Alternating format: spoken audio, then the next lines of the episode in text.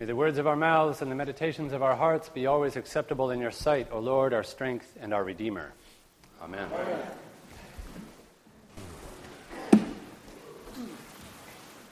So Christmas is coming, and there's still a lot of preparations to be made. Among uh, the work that I have yet to do, there's a lot of wrapping of my children's gifts that I need to do. We bring Christmas presents here, uh, and I wrap them in my office on Christmas Eve and then take them home, and my children have no idea. But I haven't done that yet.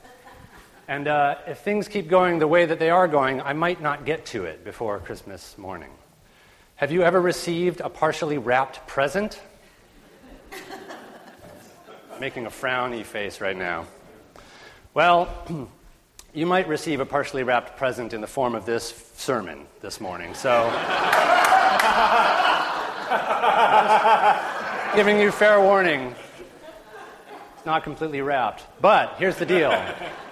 If you don't like it, you can bring it back next week and exchange it for a better one.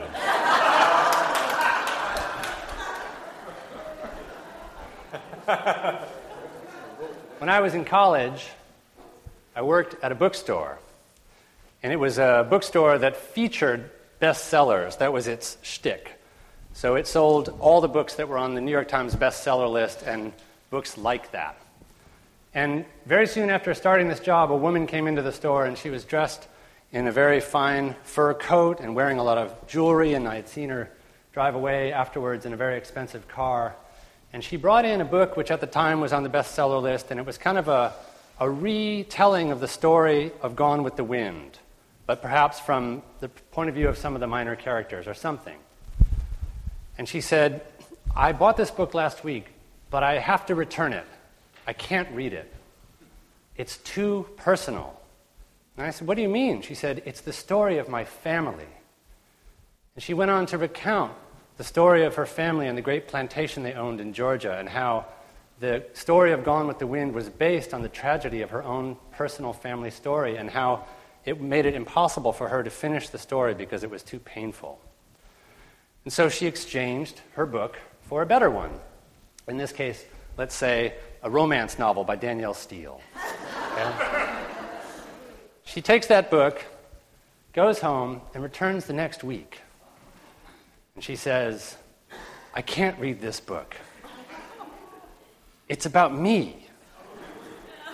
What's in this book happened to me, and this book is based on my life, and it's too painful, I can't read it. I need to get a different book."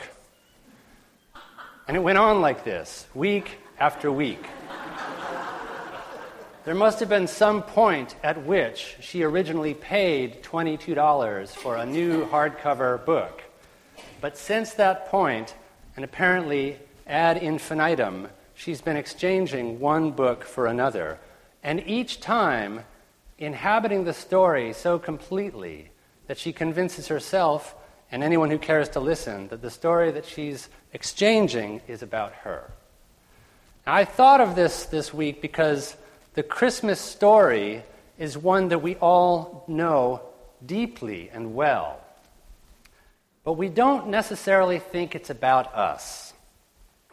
And so the example of my old friend Dolores in how to receive a story, even though it comes from a place that's slightly crazy, is actually an example for us of really how we are supposed to receive the story of Scripture. It didn't just happen a long time ago in a galaxy far, far away. It's happening now. It's happening in our hearts, it's happening in our lives, it's happening in our communities. That's one of the central lessons of the story of Christmas. God coming into the world to be with us. And this time of Advent is set apart in the calendar of the church year for us to prepare, to make a way, as the prophet says, for this story to be born in us. So it lives in us and has meaning. And part of the reason that we continue to resist that is, A, it makes us seem a little bit crazy, but B, because the story and what it really tells us makes us a little uncomfortable. We are people of the world, and as such, we are formed and shaped by worldly values. And we like the comforts and the security of the world's value systems, which pretty much everybody in this room benefits from. The scriptures, particularly the Gospels, were written and preserved by people who were coming from a place of poverty and exclusion. Think about who these characters are. I was very moved last week when Chris in his sermon revealed to us that John the Baptist's uh, wardrobe and diet were not the affectations of a crazy man, as we so often hear, but he wore camel's hair and ate locusts because in the first century in Palestine, that's what poor people did. So John the Baptist either was poor or he voluntarily identified with himself with the poor as a means of revealing God's truth to the world. Think also of Mary, whose Magnificat, her song, in response to the news that she bears God's child within her, and which is uh, was woven into the canticle that we sang between the readings and is also paraphrased in the piece of music that we sing just before the gospel. She receives God's glory, and she sings a song that says, God, the Almighty has done great things. What has he done? He's cast down the mighty from their thrones and lifted up the lowly. He's filled the hungry with good things, and the rich he has sent away empty. These are the songs and the stories of people that are poor and suffer from the oppression of empire. And the only hope and the only power that they have at their disposal is the power of God to come into the world and change things for the better. So for us to inhabit these stories is challenging because as Americans, we are the benefactors of a lot of wealth and might. At least some of us are. There's a lot of things about our world that people in the ancient world would not recognize. They wouldn't know what to make, I think, of representative democracy. I think they would find it alien and confusing. I don't think they would know what to make of a, a capitalist system of economics in which people create wealth by investment rather than by conquest. I don't think they would understand that. But there is something about our world that I think ancient people would immediately recognize, and it is the growing inequality between rich and poor in our world today. It is this, more than anything else, that the prophets uh, railed against. It is the inescapable divide that separates, apparently separates people into categories of virtue and Uh, the lack thereof, which makes the prophets speak up on behalf of the poor, and which makes Jesus say in response to the question posed to him by John's disciples, "Are you the one?" Rather than magnifying his own glory, Jesus does what the prophets did and said, well, tell, tell your master to look around and see what he sees.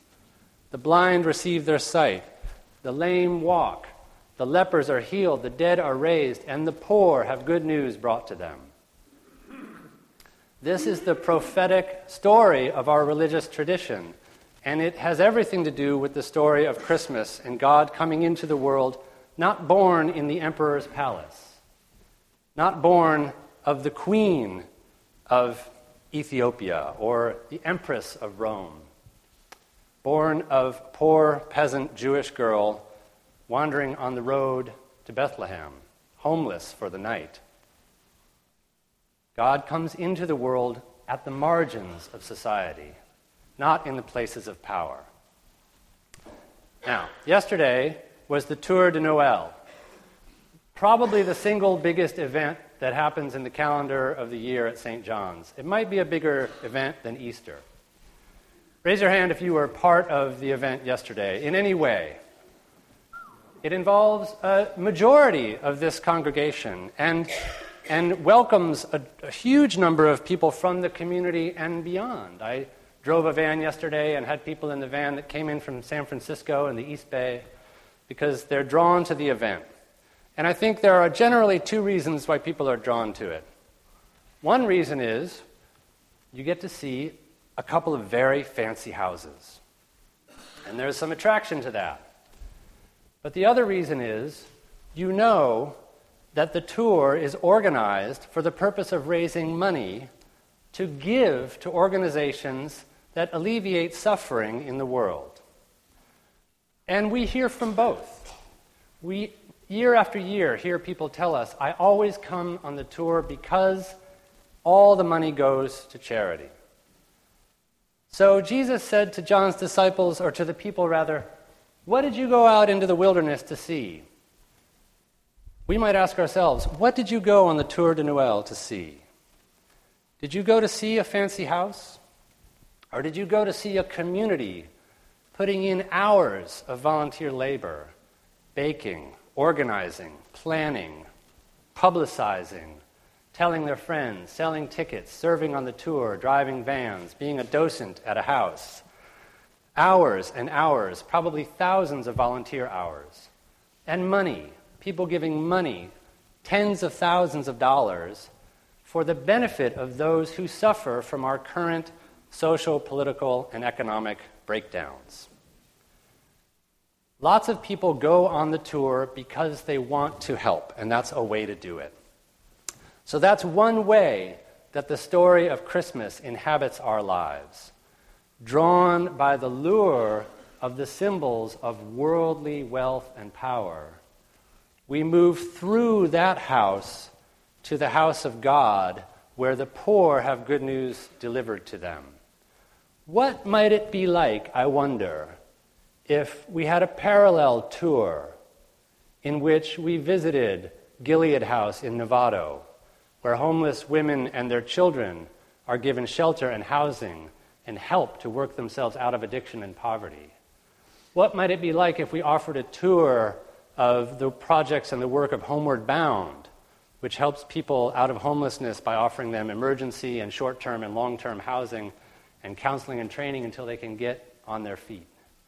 What might it be like if all of us were able to go on pilgrimage to Africa with the Global AIDS Interfaith Alliance to see how that organization uses the infrastructure of the Anglican Church there to deliver services, uh, to fight AIDS in one of the poorest countries in the world? Would we sell as many tickets? I doubt it. I doubt it. The story of God is calling us to move out of the places of comfort and into the places of working for justice, where we join God, who is already at work in the most out-of-the-way places, bringing good news to the poor and restoring things to right. That's what God is doing in the world if we believe these stories. And that's what God is calling us to also do, to serve God's purposes in the world, so that the real story of Christmas, which is God's love for us and God's desire for justice, may be made real in our lives. And you know what? We just, we have to go a little bit crazy to make it happen. Amen.